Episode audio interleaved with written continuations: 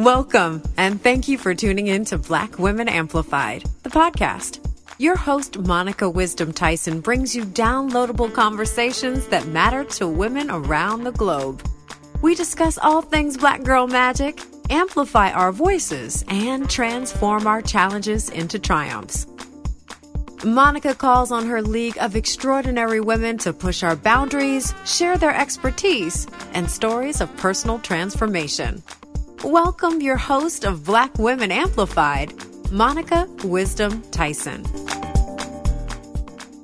Hey, Black Women Amplified family, it is your girl Monica Wisdom, and I am so excited to be with you today. I've got to say, I am really, really excited to have this conversation because, as I've told you, we're going to add a little business into the mix. There is a rumbling and a renaissance happening with Black women who are tired of living like they're living. I'll just put it as that.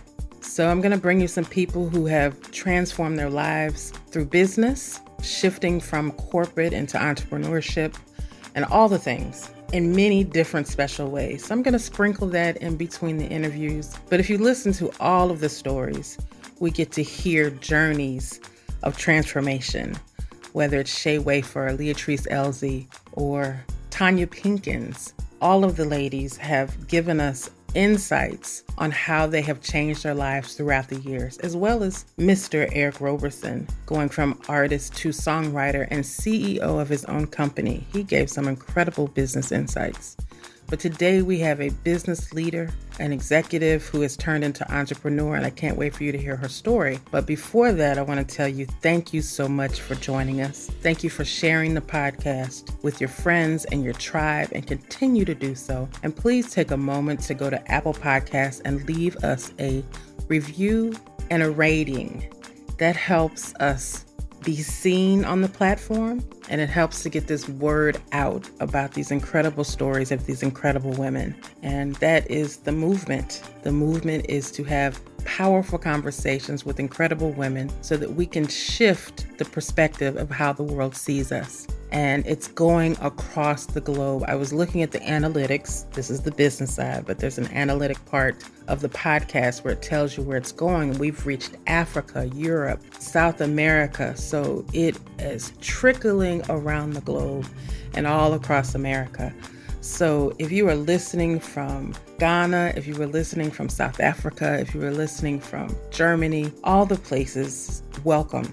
Welcome, welcome, welcome. Black women around the world are doing incredible things, and I want to talk to you as well. And today we have one of our international flavors who's joining us, who was born in Belize. But one last thing before I get into her introduction, I want to celebrate some milestones. And this is all because of you all. We have reached at this moment over 11,000 followers on our Facebook page, Black Women Amplified as well as we are on our 51st episode of the Black Women Amplified podcast. The average that people make it is four episodes. So we are exceeding the numbers. And that's all because of you. So, I, with all gratitude and all thanks, I am blessed to have your ear every week to share these stories, to share these women, and to hopefully ignite something in you to have the courage to live your dream in a magnificent way. So, again, thank you. It's all love. It is really all love. I've been in prayer all day and I've been in deep thought all day of how to take us to the next level, how I can take myself to the next level. Because one thing I believe is that the shift that has to happen with Black women is we have to stop doing everything just for others and include ourselves in the equation. That's a very important part of our renaissance, of our evolution as Black women, because we are so used and conditioned to taking care of others and making sure others are happy, that they are satisfied with what we are doing. We have to take that same energy and focus on ourselves. So, not only do I want to take this platform to the next level, I'm going to take this platform to the next level, and I'm taking myself along with it. so, I am excited today to present to you Miss Dorothy Enriquez. She is a sister from Belize, but she has lived all over the world. And I'm going to tell you a little bit about her, and then we're going to get into a very incredible conversation with her. I will probably break it up into two parts because she's giving a lot of not only we're talking about her life, but she and I are having an entrepreneur to entrepreneur conversation. And so there's a lot of juicy gems in there that if you started a business, if thinking about a business, if you're thinking about leaving corporate America and starting your own brand, your own idea, I also have a workshop coming up called How I Built My Brand. And I'll get details about that later. But if you're on my email list, if you go to blackwomenamplify.com, you can sign up for the email list and you will get information about that through da-da-da, email. Yes, old school. Not everything is on social media. A lot of things come through the email list first. So let's talk about her, Dorothy Enriquez. She is an author, a business expert, and a global citizen. Born in Belize, Dorothy has lived across the globe and is now based in the United States, creating a business empire that transforms C suites across the nation to become more inclusive of female representation. Yes, while helping women become more confident, Dorothy exemplifies girl power as she shares her trials, lessons, and triumphs with us here at Black Women Amplified. Please welcome the exuberant Dorothy Enriquez, CEO of Elevate Collective. How are you today? Yes, I'm doing good. I'm great. I can't complain. Plus, if I did, who would listen? right. Look, life is lifing. When I say, yeah. when I say, life is lifing. Let right. me tell you this. I know we're doing audio, but you looked absolutely gorgeous. The little bit of video that I saw you in. Dude, I got cute for you. I appreciate the effort, but that's why I say audio only because it just, you know, sometimes we got to just get past the glam and just do us. right, right. I understand. Agreed. But I appreciate your time, and we're going to get into this interview, this conversation. Yeah. First of all, I want to know more about you. You say, when I read your information, a third culture kid. Can mm-hmm. you explain to me what that is? Yes. So I am a third culture kid by way of Belize, Italy, Japan, and the United States. And so what that means is when you are associated and attached to multiple cultures, you basically create like this third culture. And so a lot of times people want to be able to put you in a box and say, like, well, where are you from? I always feel like that's a trick question. I'm like, like, what do you mean though? Like, where was I born, or mm-hmm. where did mm-hmm. I go, or what's on my birth certificate, or my heritage? And so, being attached to all the cultures almost equally is what makes me a third culture kid. And I have attachment, alignment, and association with all of them in one way or another. And so it just essentially gives me a global perspective, especially as I do the work that I do. I can look through multiple lenses. I tell some of my like Asian friends, I'm more Asian than you. I grew up there. so you grew up in Japan. I did. So that's where I spent my formative years. Okay. So, like, our childhood is broken down into like early childhood, and then you have your formative years. Those are the parts of your childhood that you remember more strikingly. So I was in Japan from 10 years old to 16 years old. I remember it. But like if somebody had lived in Japan between two and six, they might not remember very much of it because they were so little. That's like in their earlier childhood. But your formative years are the years that you can really latch on to. A lot of people remember being 10, 11, 12. Most of us don't remember being two, three, four. We may have a memory, but to say that we remember it with an excellent pinpoint. I remember this, this, this, this, this. It's low. Mm-hmm. But those early years definitely form our personality. Oh my God. Absolutely. Yeah. Yeah. It's just necessarily know how I got there. But like, yes, I've been this way since I was like five. This personality, the way that I show up, the intensity that I bring. Yeah, I've been this way since I was five. I always tell people we are born with our personality and then the world kind of breaks it down. And then we have to take time to build it back up because I look, I have three godchildren And if you look at a picture of them together now and a picture of them when they were little, same exact personalities. right. So we are definitely born with our personalities and yeah. cultivated depending on, like you said, you've been raised all over the world. So you had the opportunity to see the world. Mm-hmm. So your vantage point is very different. Yeah. What took your family to Japan? So my parents are Belizean. They're from Central America, and specifically, we're Garifuna. So they moved to the United States like in the 70s ish. And my mom was like, Well, I'm not marrying anybody who can't show me the world. And my dad was like, Well, dang, how am I going to do that? He was like, Aha, I know what I'll do. I'll join the military, and that's how we'll see the world. So initially, when he was traveling to different countries, they weren't necessarily going together. But then they started going together, which is why I was born in Italy. And then they stopped going together because now they had kids. And so they decided the kids will stay in America. But then they talked it through and they were like, we need to raise them overseas. And so mm, we. That was a great decision. right. I mean, so my parents are foreign, right? They grew up in another country. They were not raised here. And I think they wanted the opportunity to really like instill some of those values that may not necessarily align with like American culture in general. So they're Belizean, they are from a collectivistic culture, and Japan is collectivistic too. So to say like raising kids is going to be a group project, that's you want to go to a country where they believe in group projects. In the US, people, while they would love help and support, the culture itself does not lend itself to that because the culture believes you should do everything by yourself, which is why daycare isn't funded by the government. They're like, you should do that by yourself. What? Why? well, Black American culture has always been until probably after the civil rights movement it was very much community. Oh, absolutely. So yeah. We were raised, I know I was raised in a village, and I know many of my friends were raised in a village of aunties and cousins and uncles that were not necessarily blood.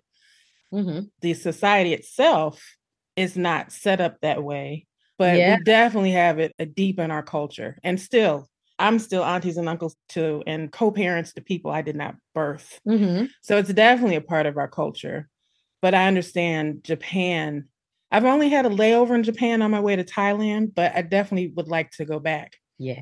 And the beauty of traveling, I loved when I went to Thailand because I was able to see the distinction between the Asian cultures as opposed to clumping everybody mm-hmm. under one thing. Yeah. And so, how does, first of all, how did you, what was the decision to come back to America? And then did you go to college here? Yep. So I finished high school in America. So I stayed in high school till I was 17. But when I got here, I was ready to graduate, but they wouldn't let me graduate because I didn't have enough PE, physical education. they made me stay in school for an extra two years to get PE credits. So I was in physical education classes with like freshmen and sophomores, even though I was a junior and a senior. Oh, wow. So yeah, I went to high school out here for two years and then I did go to college out here. So I went to college at the University of La Verne in La Verne, which is in LA County. And then for graduate school, I went to Cal State Fullerton, which is in Orange County. And then I stayed in Orange County for a long time. But in between undergrad and graduate school, I went to school at the Université de Montréal in Quebec because I wanted to be a translator. Mm-hmm. And I was like, I need to make sure like I'm super fluent in this French thing. I need to make sure like I'm super fluent. And I yeah. came back and I was super fluent. And then I started graduate school after that. But yeah, like coming to America, oh my God, it was such a culture shock. I had such a hard time. I would say it took me years to assimilate, mm-hmm. years to learn how to be Black, like Black American, and years to just, I don't know, it just was so different. I had such a difficult time because it was nothing like Belize, nothing like Japan. I just couldn't get with the program and y'all drive on the wrong side of the road. Now wait a minute. the steering wheel is on the wrong side. Like I just don't know, honey. I was getting in the now wait a minute. For years. for years, I was getting in on the driver's side. People be like, "What are you doing? What is happening?" I'm like, oh, the steering wheel is over there. Oh boy. All right. Let me get in on the other. side. now, do you speak Italian and Japanese? So I used to speak Japanese. Now Okay. I would say, I mean, I can still write my name. I can still say some stuff, but Mhm. there was no one to speak Japanese to Mm, here. Like even the high school I went to didn't offer Japanese classes. So yeah, I know some stuff in Japanese. Like if I'm hearing a language, I can be like, oh, that's Japanese, or Mhm. that's not Japanese. I don't know what that is, but it's not Japanese. But I I mean now I would just say mostly English and French. And my French is suspect at this point. But I was speaking French over the weekend. suspect. It's sus, man. But when I do speak it to French speaking people, they're like, oh wow, your French is really good. And I'm like, it's triggity trash. I used to have a client who was fluent, and her mother was French from France. Okay. And so her French was beautiful. And I would just hand her a magazine and say, read this. And she's Right. like, okay, that's enough. like, Right, okay, well, next time you're going to read it again. Because I just was intrigued by seeing a Black woman, an American Black woman. Well, she wasn't American. She was raised and born in France. But just to see that image of us speaking another language is always uh, fascinating to me oh yes. I love it. it's a beautiful thing. So you are a culture kid, third culture kid. yes. So how you said it was challenging to assimilate to America. Oh my so god. what was that process like? And how did you build your confidence in just being who you are? oh my god, now that took forever. Okay. That took forever. Becoming confident and comfortable in my skin was a journey. I Mhm. would say the first wave was really getting comfortable with like what I looked like. I just was really insecure. And growing up, you know, I was the ugly duckling. And so it was like, ugh, why do you like her? Woof. And I'm like, gosh, kids can be so mean.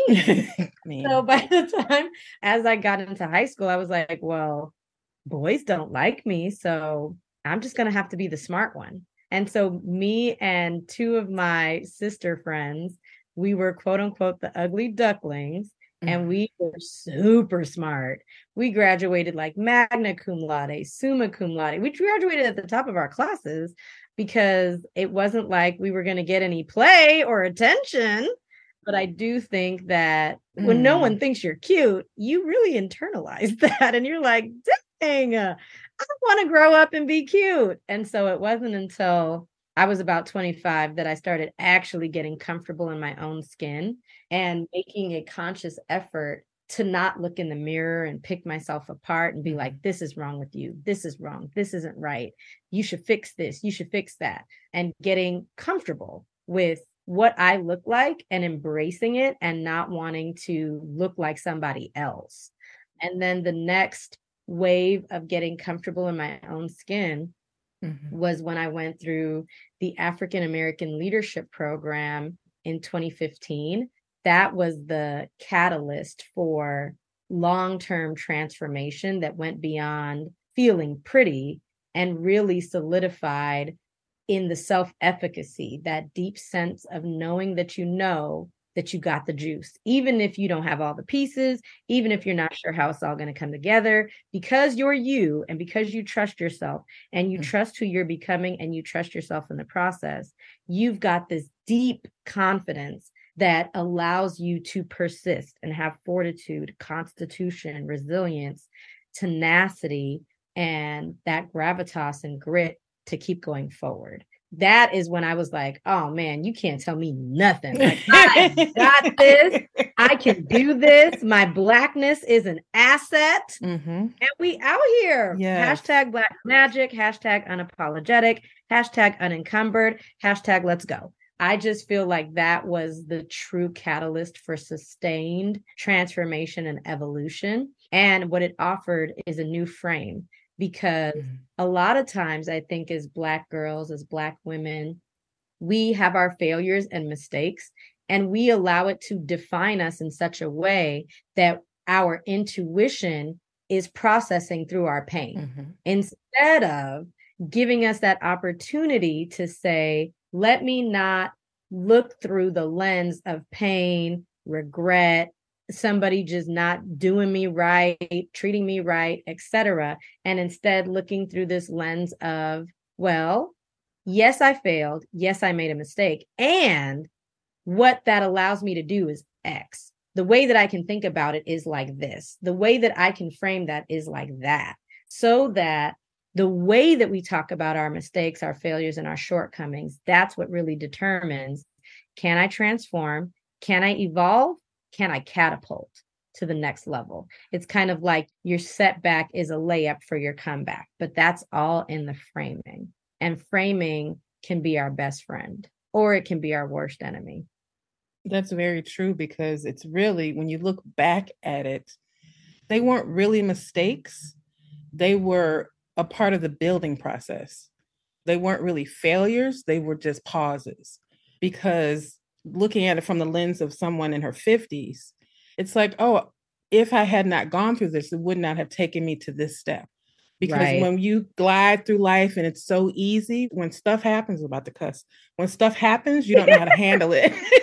Listen, but when you when you cuss word child. Listen, but when you build that foundation brick by brick, layer by layer, and some of the bricks are flawed, some of the bricks are broken, but you still have a solid wall, you can handle anything. And the mm. beauty of it is knowing and understanding that foundation of blackness, right? Whether it's global blackness or local blackness, it is rooted deep in this entire culture called the world. Right. And when you connect those dots, like you said, you're unstoppable. Yeah. Yeah. you are 100% unstoppable when you realize that you're the blueprint for it all. And that that's the reframe. you're Girl. the blueprint for it all. So, right. I like to just be like, I am the magic. Like, yeah, you can copy me. Yeah, you can do what I do, mm-hmm. but I am the magic. Mm-hmm. I am the secret sauce. exactly. That's exactly right. So, when did you enter corporate America? I entered corporate America at 23. Okay. So, that's after getting my master's degree. So, before that, like I taught for two years and I was like, okay, I'll come back to this when I look a little bit older. so, I entered into corporate at 23 and I was in the human resources department. I was a global training specialist and I worked for like a background screening agency. So everything that I did mostly was online. I did have to travel on site sometimes, mm-hmm. but it was mostly all online training. How long did you stay in corporate America? 15 very long years. Okay. I tried to escape once, but I was like Patsy and they brought me back. Oh, and dang, Not Patsy. yes, girl. By the time they were done with me, you know, Patsy was never the same. Child. Never the same. That was me for a smooth minute. I was never the same, girl. So I want to circle back to the African American Leadership Program. What is that program? So the African American Leadership Program is a nine month cohort style experience for Black leaders in the Milwaukee County area. Mm-hmm. And so AALAM, the African American Leadership Alliance Milwaukee, houses this nine month cohort style experience. And they basically get 20 Black leaders together every year and build them up to be wildly impactful in the community and beyond. And so they go through this program. They start out one way and re-emerge a different way. And I believe the statistics for this program show that if you go through this program, you're definitely going to be making at least 10 G's more. You're either going to get a promotion or you're going to quit, get a new job, making more money, going to become a business owner, making more money. Like the impact financially is incredible. And there's this well being project that they were doing, I want to say in the state of Wisconsin and a few other states. And what it shows is that when Black people, men, women, and non binary, when they're making 90,000 plus dollars a year, it literally lifts up the entire community. Mm-hmm. So part of this initiative is to get everybody to 90K plus. Oh, wow. And we know the average black man makes 43K plus And the average Black female business owner also makes 43K plus. And of the Black female business owners, only 6% will hit 100K. And of that 6%, not all of them will see 100K repeatedly. So if we could get more Black people to $90,000 a year, we would transform communities across the United States. Yes, because we do have a community mindset. We don't just make money for ourselves. Right. We make money so that we can help others. Exactly. we are true philanthropists. a multi-trillion dollar buying power. So yes. if we get the black dollar mm-hmm. to stay in the community longer, because the black dollar doesn't even circulate once. Right. So if we, I want to say like in Asian and Jewish communities, it circulates like six times. Mm-hmm. And so, if we could get our money to circulate more within our community, I believe that would be a complete game changer for us. I remember when I went to Bermuda to visit a friend of mine that lives there, Bermudian, and the way that their government was set up is that for you to own a business in Bermuda, it had to be 51% Bermudian owned so that the money stayed, the economy stayed within itself. Right. And because of that, most of the island is rich, which most people don't know. yeah. People on the island are wealthy. They own their property, they own their home, and their businesses are not franchises. I think they have one McDonald's that might have slipped in years and years and years ago. Mm-hmm. But all the restaurants are local restaurants, all the businesses are local businesses. And it's a beautiful thing because all the money, like you said, stays there. So everybody prospers. Wow. Mm-hmm. And that's why. Now I need to go to Bermuda. Oh, yeah. Beautiful. First of all, the sand and the beach. The water is clear and the beaches are pink. Beautiful. Yes. Oh, I definitely need to go. and it's right off of South Carolina. So it's about maybe an hour and 15 minute flight off of South Carolina. Anyway, beautiful place. It's on the list. That's it. You like, I'm writing it down now, Bermuda. Right. I am writing it down. I'm gonna text my boo. Let's go. Let's go. So you went into you seems like you've gone through lots of transformations yeah in your young years mm-hmm. and around two you started your business you had a baby you ended a relationship um, all at the same time yes i would recommend it who does that what was the village of support that was around you during that time and what birthed from it? None, honey. So oh. I feel like that was one of the loneliest times of my life. OMG. I would not recommend it. Mm. So, to give you a timeline, I get pregnant in July 2017 by the end of 2017, I was like, bro, I don't think this marriage is going to work out. And here's the thing. So when I was pregnant, I wasn't super hormonal or anything. After I had the baby, I was a mess.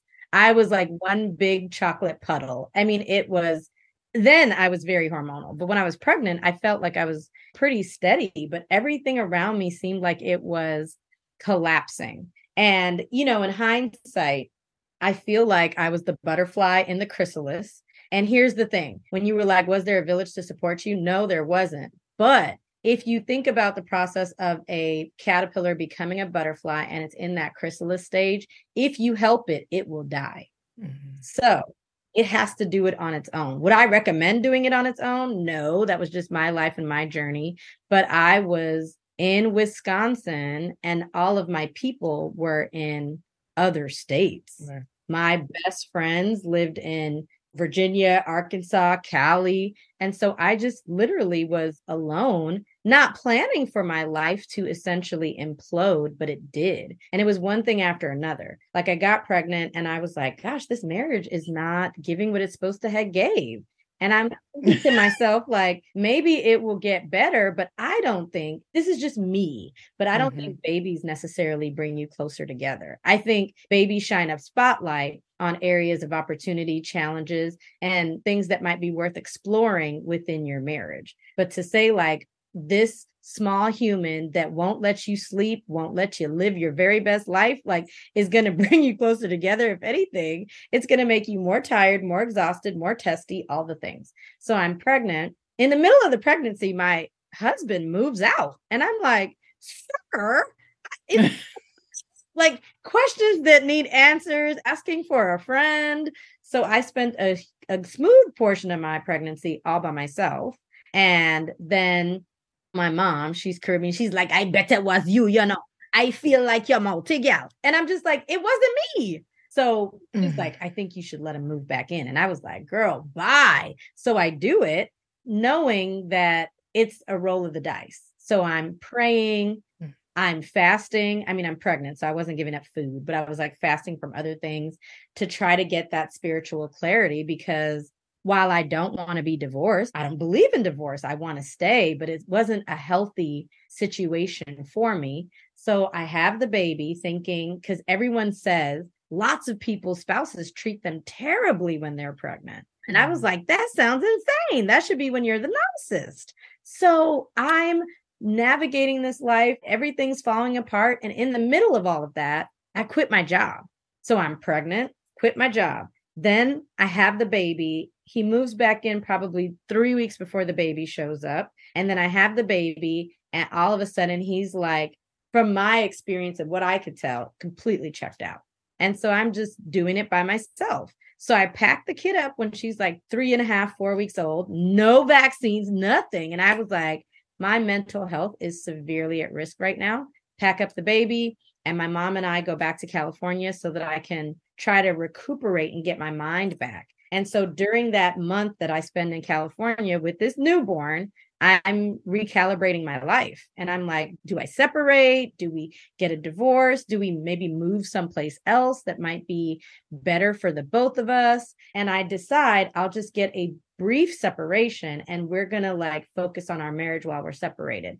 Anyway, long story long, he was just out and about, just living his very best life like a single individual. And so I just like, uh oh, yeah, okay, we should get a divorce. And so I filed for divorce. So now had the baby in May, filed for divorce in July, start the business full time in August. And by December, I was fairly cooked. I really hadn't made much money. I've got this infant all day, every day. I'm by myself. I don't have any help. My mom would try to fly back and forth and stay with me for like three weeks. But as soon as it got cold in Wisconsin, she was out. She was like, ah, nah, I'll see you in summertime, child. So I was by myself with an infant and a business, no job, no backup plan. And I was like, okay, God, you're going to have to fix it, Jesus. And right as I was getting ready to run out of money in March of 2018, because I had saved like four months worth of finances and I was slotted to run out in March of 2018. And that's when I started booking my first five figure contracts. Child, it was a whirlwind. I was very sleepy. Wow. that is a lot for anybody to endure. What did you learn about yourself during that? that I can endure. Mm-hmm. I feel like the thing I learned about myself though is I'm relentless and I am going to push forward because I believe in Dorothy. I believe in who I'm becoming and I believe in the God that put me here. I don't think I'm here by accident.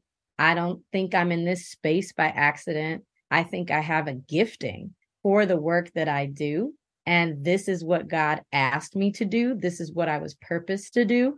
And He never said it would be easy. He never said it would be like walking on the clouds.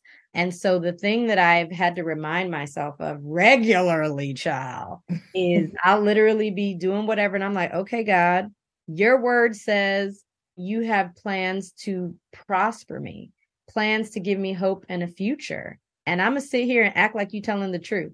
I'm just going to act like you are telling the truth. Because sometimes I think we have our faith and we believe in what we believe, but it's like we believe with a side eye. Like, oh, he gonna do it for other mm-hmm. people, but will he do it for me? So for me, I'm like, you know what?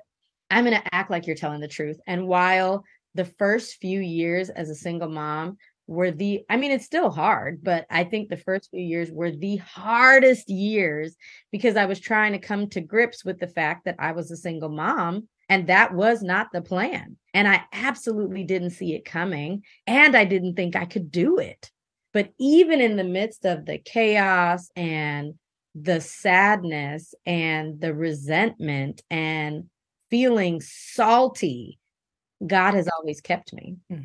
We're not on a top ramen diet. We're not living under a bridge or a freeway. It's always worked out, even though it didn't necessarily work out the way that I wanted it to or the way that Mm-hmm. It's always worked out. And I think that that's because I'd be really upset. I sit up here like I'm gonna act like you telling the truth. You promised, and I'm gonna tell everybody. But I also think the God that I serve wants a chance to show up and show out. And so I think that some of the blessings and miracles that I've witnessed on this journey have blown my mind. So, what are some of the miracles you've experienced? Child, first of all, first of I all. feel like I have built an award winning six figure business. I'm winning another award in July. I do this all by myself.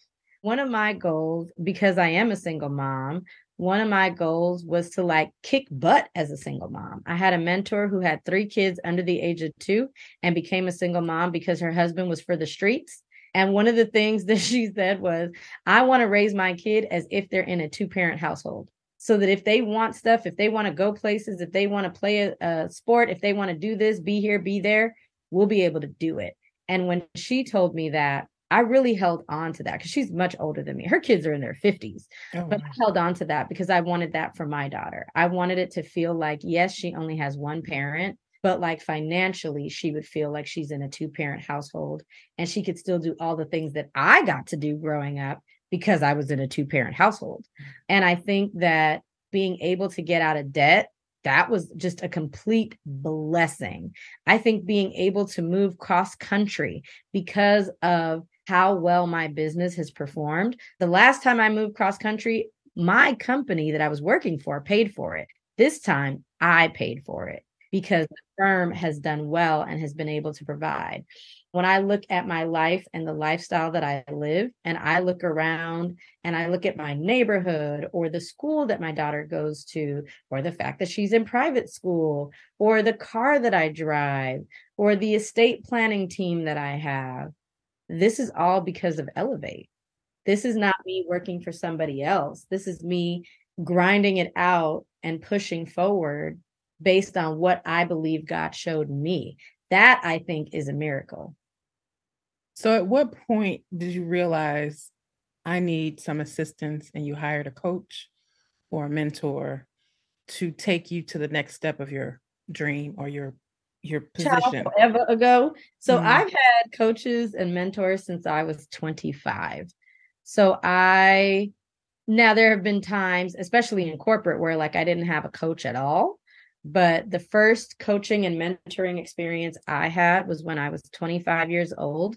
And it was a game changer because what the research shows is that most Black women almost never get a coach or a mentor or a sponsor, advocate, or champion. And so the fact that I was able to have that experience so early on, I think it definitely played a role in my trajectory and what would happen next but as far as business goes, I started the firm in 2016 and I've had coaches and or mentors the entire time. I don't know that an entire quarter has gone by without me consulting and conferring with the wise counsel of a coach or a mentor. I am always participating in programs. I don't care how expensive they are. Sometimes you're paying for a mentor, sometimes you're paying for access. But I think that's why I've been able to obtain this level of success and sustain it. Like I said, a lot of business owners, a lot of Black women who are running businesses, only 6% of us, that's so low. Only 6% of us will hit that $100,000 mark.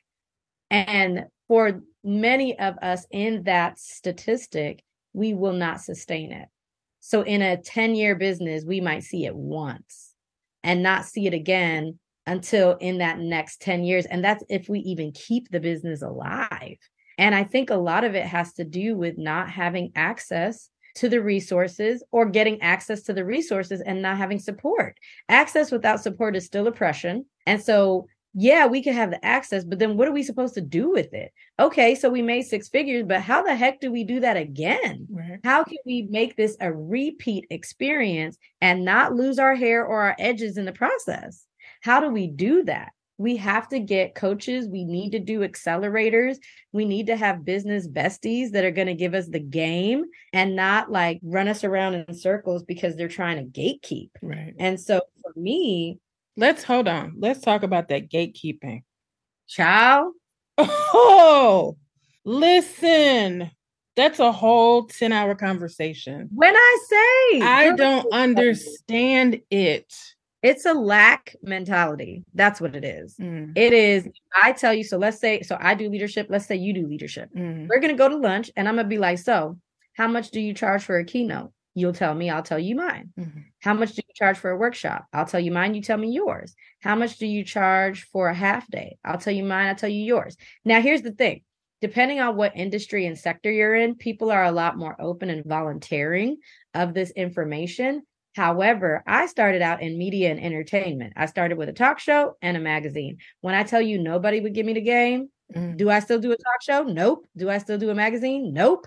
Because I was spending a lot of money and could not figure out the game. I could Mhm. not figure out how to get a leg up. But in this space that I'm in, leadership development, diversity, equity, inclusion, coaching, transformative cohort style experiences, Ciao. I literally could go to lunch with somebody who does almost exactly what I do, and we will spill the tea. Let me tell you why this is important. Because I'm sure there's a listener like, why would you tell someone your price? Girl, why not? Let me tell you why I'm going to tell somebody my price.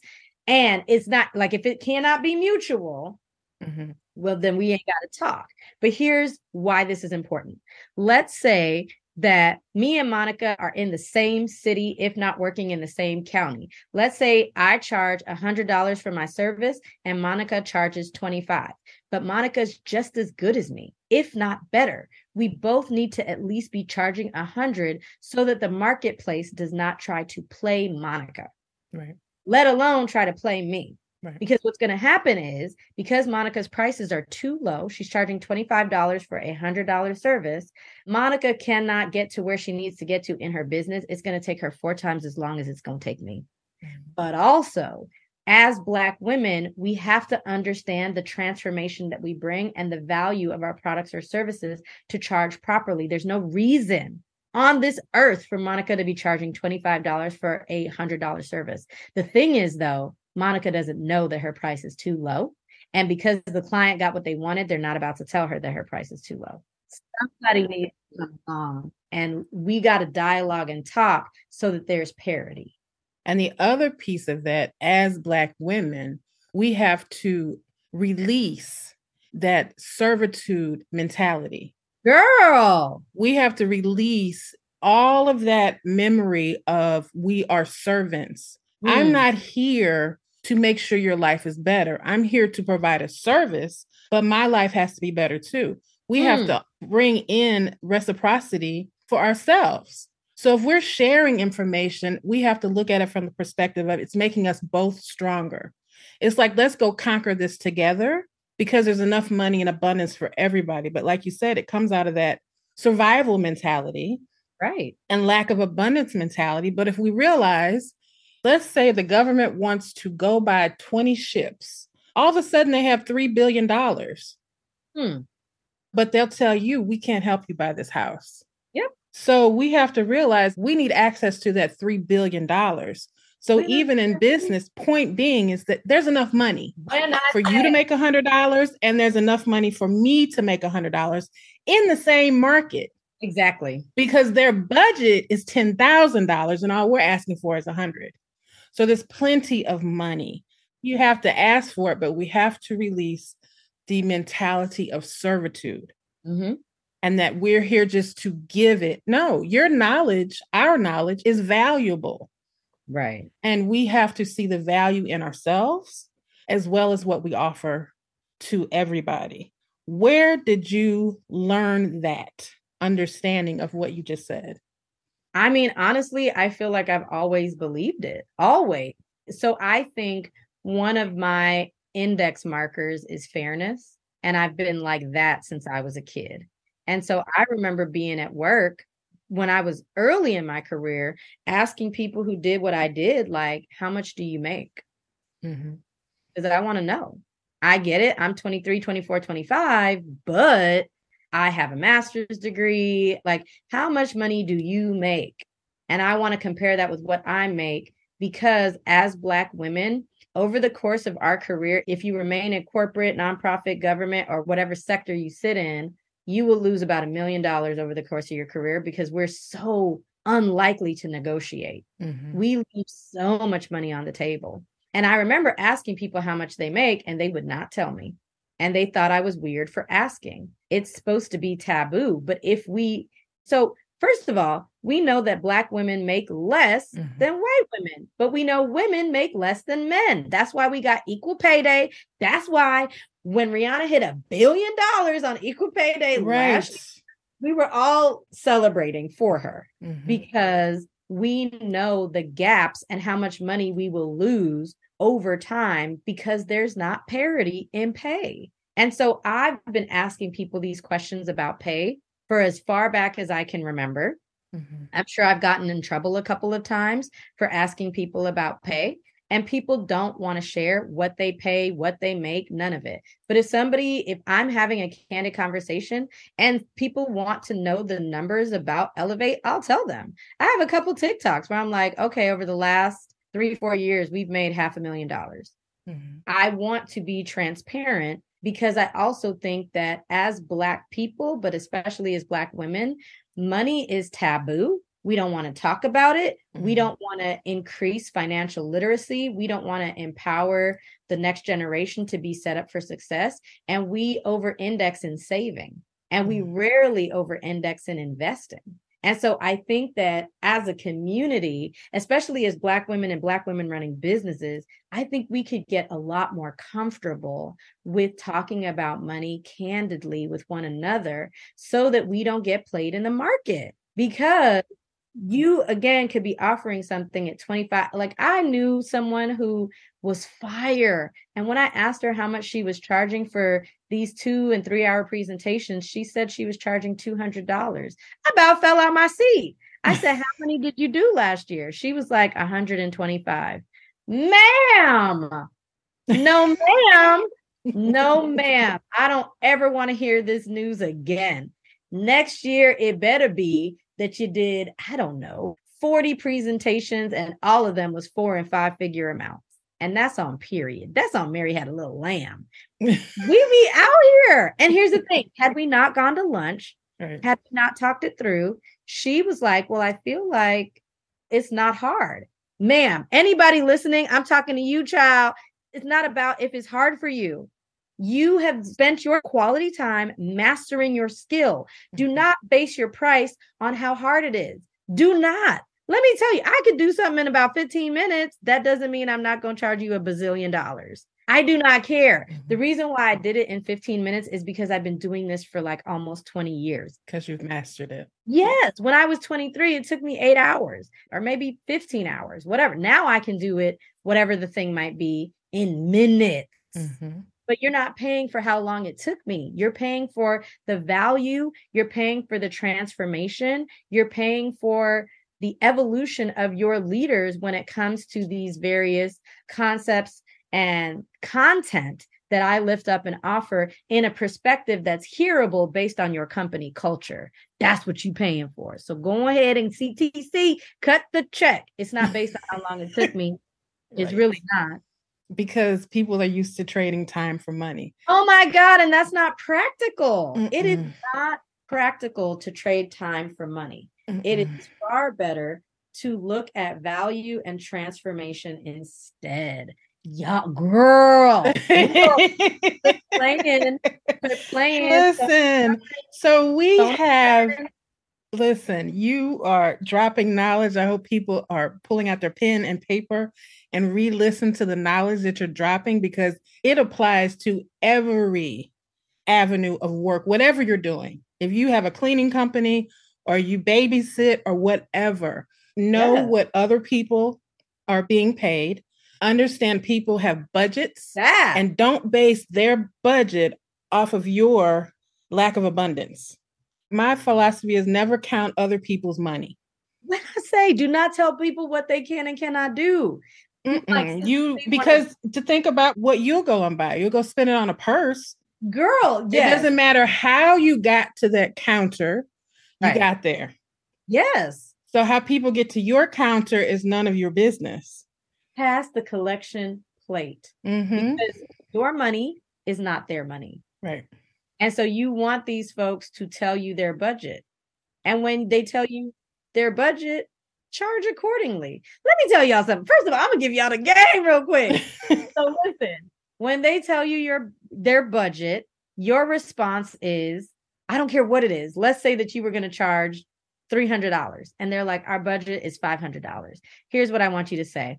Got it. I think I can work within that budget. Normally I charge double that, but I think I can work within that. I think we can find something that's going to be workable for us, right? That's your response. Because you 100%. want people to understand that you got the juice and you will rise to the rate. Do you hear me? Because they said 500, you planned on 300, you will rise to the rate. That's it. and understand what she's saying. Let me slow that down a little bit. When they ask you for your price or how much do you charge, do not tell them. Reply with the question, What is your budget?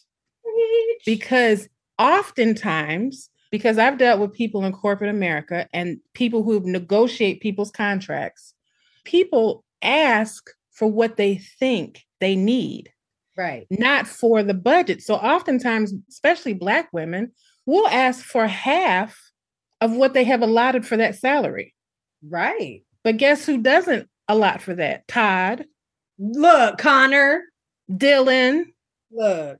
Dylan Look, says, exactly. What's your budget? And I need some more. When I say, can I just have the audacity of a Connor? Mm. Because when I so you, are putting your pricing together, right? So now we've got our $300 price. Mm. So you want to send over $300, you're already sweating bullets about the 300. Mhm. Just add 10, 15%. Do not call them, email it because there's no quote unquote tone in your email as far as fear Right. right? It's going to be like, hey, I would love to partner with you on this amazing project. It's going to be $325. Here's what you're going to get with that. Please let me know if I can send the contract over for e signature.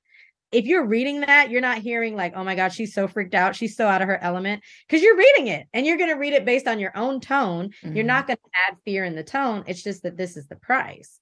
But if you can push them on giving you their budget, then you can have a better understanding of what you're working with. And I've definitely have made the mistake of not charging enough. Mhm. And We throughout my career, like I said, miracles and blessings all along the way. I've literally had clients be like, hey, this is low. Can you just double it and resend? And hopefully nobody notices. what? Yes. Who does that happen to? Nobody, personne, as they say in French, nobody. Mm. But also, I've had clients reach out to me after the fact and they're like, hey, I just wanted to let you know. I feel like this is like a really weird conversation, but I hope it's okay. I just want to say your price was half of the next lowest price. Mm. I think the next time that we book you or anybody books you for the same service, double your price, triple your price, etc. And so I've been able to have a pulse on the marketplace by talking to other people who do what I do, but also the client will tell you once you build that rapport and relationship, you might have the blessing of a client coming to you and saying, "Hey, you shouldn't have charged 300, you should have charged 3000." Right. And we have to understand that all of this, if you don't feel comfortable with the money conversation, let's couch it under a self care conversation and the type of lifestyle that you want to have. So, how much does your lifestyle cost? Does your lifestyle cost $300 or is it $3,000? And so, when you put it under self care so that you can live the life that you want to live, you can have your children grow up the way that you want them to grow up, you cannot discount your knowledge or expertise because that's what gets you to the next level. And if you just sit down and do the numbers, Connor is going to make $500,000. According to the stats, you're going for the same job. And typically, Black women have more education than anybody. That's what we do. But you're going to make $320,000 for the same job. Now, that's $180,000 a year difference. Ask yourself, what can I do with $180,000? Who can I help with $180,000? And how can I secure my children's future with $180,000? Then go back and start over. Yeah. Exactly. And that's just just do the numbers, but do it under self-care if you're uncomfortable with talking about finances. How do I take care of me and my family? Mm-hmm. Because you know, we got to go to the spa. We have to take care of ourselves. We have to hire coaches and therapists and all the things. Exactly. Exactly. that has to be folded into the rate. When I diversity, equity, inclusion, I fold in therapy into that rate. Mm-hmm. Amazing. So we let me tell you, you are fantastic. Not only did you release and birth a beautiful baby, but you birthed a business. Please tell us about the Elevate Collective. Absolutely. So, the Elevate Collective is a premier learning and leadership development firm where we cultivate today's team member into tomorrow's leader. So, for all the girlies who are in corporate and nonprofit, if you are looking for someone to come in and do the cohort style experiences, workshops, different activations, or keynotes, when you are sitting in those rooms, definitely be like, I know someone. Now, for the rest of the girlies who are like, nope, I left and I've released my shackles and now I work for myself. For you, what I've done is I've created a brand called Elevate Her, which really centers the acceleration, growth, and advancement of Black women running successful businesses from the lens of building amazing teams, creating amazing cultures, and being a really dope leader because leadership is what's going to help you get to multi six figures. Leadership is what's going to help you get to multi millions. And so if you don't believe me, ask anyone who's made 10 million plus in their business, ask them about the role that leadership plays. They will tell you and they will give you the game if you don't want to believe me. But what I've done is developed a brand called Elevate Her that really centers our advancement, our acceleration, our growth as business owners who are going to far surpass $43,000 a year because 43K just ain't enough. And it's really difficult to build teams and grow the firm if we don't have enough revenue coming in. So, for all of my corporate girlies and nonprofit and government girlies, definitely connect with me on LinkedIn or on Instagram. I'm the Elevate Collective on Instagram. For my business owner girlies, I'm Elevate Her on Instagram, and you can follow me on TikTok where I give you all the game, child. and she leads on TikTok. So Elevate is really a firm that was birthed out of necessity. A lot of people have experienced really crummy managers, and 70% of Americans hate where they work. Well, a lot of that is based on crazy managers as well as crappy cultures. And so Elevate seeks to really transform the way that we experience the world of work so that we can find meaning in what we do. And meaning is the highest level of happiness. And we want to see more women in those top positions because, like low key, like nothing bad happens when we are in positions of power. It actually makes dollars and cents for us to be at the top and companies just low key they just be winning when women are at they be winning so yeah that's really what elevate is about and we want to just kind of come in make that positive impact and engage in culture transformation that lasts beyond our presence i often find that people do these diversity equity programs mm-hmm. but then they don't switch the nest around right to accommodate the learning that has happened. So it just it's like putting a brand new shiny thing inside of an old messy nest. Right. And so that's why the kids are like i'm out. Yeah. right. there's no more kids staying 20 years because that's what you're supposed to do. It's like oh i don't like it here. I'm out. Right. And so companies can small or large you have to shift the culture in order to create people who are going to be loyal to your business. You have to be loyal to them. So when you go into these companies, I know that there have been lots of diversity and equity programs.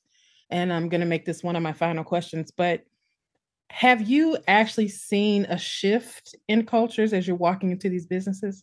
Or are they like, we need you because we don't know what to do? Child, both. I mean, I've walked into some firms where I'm like, wow, like they've done one of the firms I'm going to in person next week. The way that they have done such a good job making the culture, culture is who we be, right? So the way that they've made culture, just the way that they do things is wildly impressive. I cannot wait to go there and be in their culture mm-hmm. and see who they be in person. But I've gone to, I've been hired on by other organizations that I end up working with for years. And the way they started, I was like, oh, Jesus be offense, clutch the pearl. even know though. Like, I don't even know. And like where they are now, girl, night and day because of the work that we've done. But one of the things is the only way that culture can shift is if the organization truly wants the culture to shift. Because a lot of times organizations want to do work, they want to do one off stuff. And many companies spend hundreds of thousands, sometimes millions and billions of dollars on leadership development and diversity, equity, inclusion initiatives. And they're literally in mostly the same spot as when they started. And a lot of it ties back to unconscious bias. Yes. There is stuff getting in the way that they are absolutely not aware of. And so they are literally spending money and chasing their tail. And so, something that's important to us here at Ellevate is making sure that this organization is a good fit. Are they a good culture match? Can we actually go in here and ignite change, or is it going to be check the box? Is it going to be spinning our wheels? That's just not a good use of our time and it just doesn't align with our mission, vision, and values. And so, part of the reason why we've been able to elicit change with multiple organizations is because they genuinely want to change and they have leaders in place who are willing to draw the line in the sand, make the hard decisions, and take those calculated risks. You talked about earlier how you knew that this was your pathway. Yeah. How important was it for you to align with your new company, your personal beliefs and values, and aligning with what you were putting out next? Mm, it was really important. I mean, my personal values are a little different from Ellevate's, but I see myself in the Ellevate values. I can align to the Ellevate values. I mean, when I think about my personal values, right, faith is the first thing.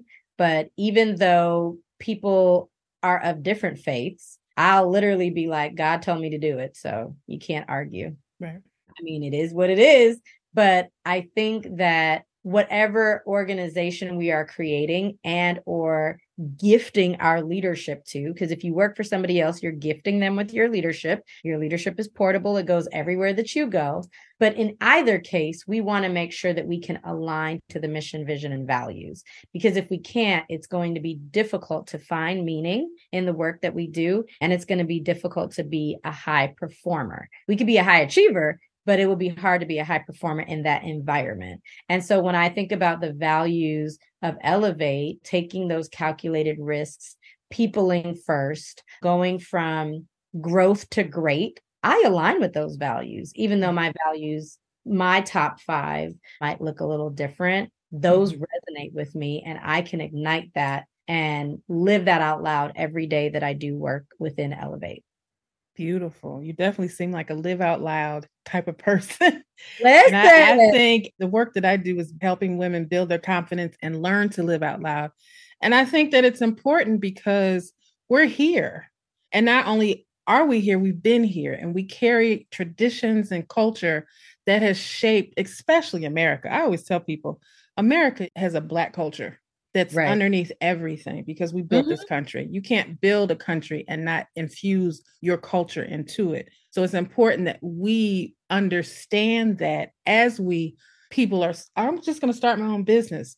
Understand the culture you're leaving and the culture that you want to build. Mm-hmm. Understand mm-hmm. the processes, the hard work it's going to take, right? How long it's going to take and prepare yourself Yes. From mentally, financially, spiritually, all the things. And like Dorothy said, she doesn't recommend you do it by yourself. No. Make sure you get a coach, a mentor. There's free resources, there's people you can hire, like Dorothy's company, and there's help. Get past, I got to do this myself. Yeah, please don't. Please don't. It's supposed to be a project, child. Project. Get some help. So, just a couple of fun questions before we get out. You have lived all over the world. where would be if you said i'm going to move tomorrow where would that place be and what experience do you want to have? Mm, if i was going to move tomorrow i think i would go to south africa. Mm, i love south africa. I just love it over there. It's giving. I feel like for me i feel like i'm at home when i'm in south africa. And it's for me it felt fast paced enough and i feel like I see people who look like me, but I also still see diversity outside of people who look like me. And so I think if I was going to just up and move, I would go there. Yeah, I think that's where I would go. I could see that. I love South Africa. South Africa reminded me a lot of California. Girl, right. like, yeah. I was like, I got off this plane and I landed in LA after 31 hours. Yes. Yeah. and the people there are very progressive and mm-hmm. get stuff done. Yeah. Yeah. My final question to you, I really could talk to you forever, is what is your black girl magic superpower? Oh, let me think. I would say my black girl magic superpower would be strategy. I am very strategic in all areas of my life. It's like the matrix in this piece. It's like who's that dude Iron Man when he got all the screens up and or yes. like Wakanda when Shuri got all the screens up. Minority Report when the screen went from one side of the room to the next. Yes. Exactly. So I think it's my ability to strategize and ignite the strategy in my personal life, but especially in my professional life in order to not just move from A to B. As Black Girl Magic individuals, it don't always have to be A to B, sis. Sometimes it could be A to D. Sometimes it could be A to F. You can leapfrog. You just have to be strategic and you have to take those calculated risks and be innovative. But it's your life. You're going pro. No one can do it better than you. And so I definitely lean on this brain of mine. And instead of complaining about why don't it do this? Why don't it do that? Mm-hmm. Why don't I just maximize it for what it can do? and use that to help me literally live my best life. Amazing. Thank you so much for your time. Let our listeners know again how they can reach you, your website. Yes. So they can learn more about you. All right. So you can visit me at the Ellevate Collective. So that's E L L E V A T E. And I just wrote a new book. It came out last month. It's called Be Accountable and Be Fabulous. If you loved this, you will enjoy that book. It is a funny kick in the pants that's going to really help you maximize your life and take it to that next level by using the leadership characteristic of accountability. And so you when you visit my site, you'll be able to see the book. It's like right at the top. And so again, let's stay in touch. I hope I will see you all on the gram or the TikToks or the LinkedIn's. And I hope that there's something helpful. Use what's useful, leave the rest on the floor.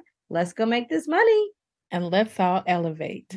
Yeah. Thank you again, Miss Dorothy, for this amazing conversation. And thank you for joining the Black Women Amplified podcast. You are welcome back anytime. Thank you so much for having me. This was awesome.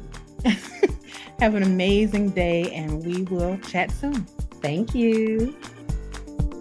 Thank you for listening to Black Women Amplified. We hope you enjoyed the show. Be sure to subscribe and log on to blackwomenamplified.com for more information. Keep shining.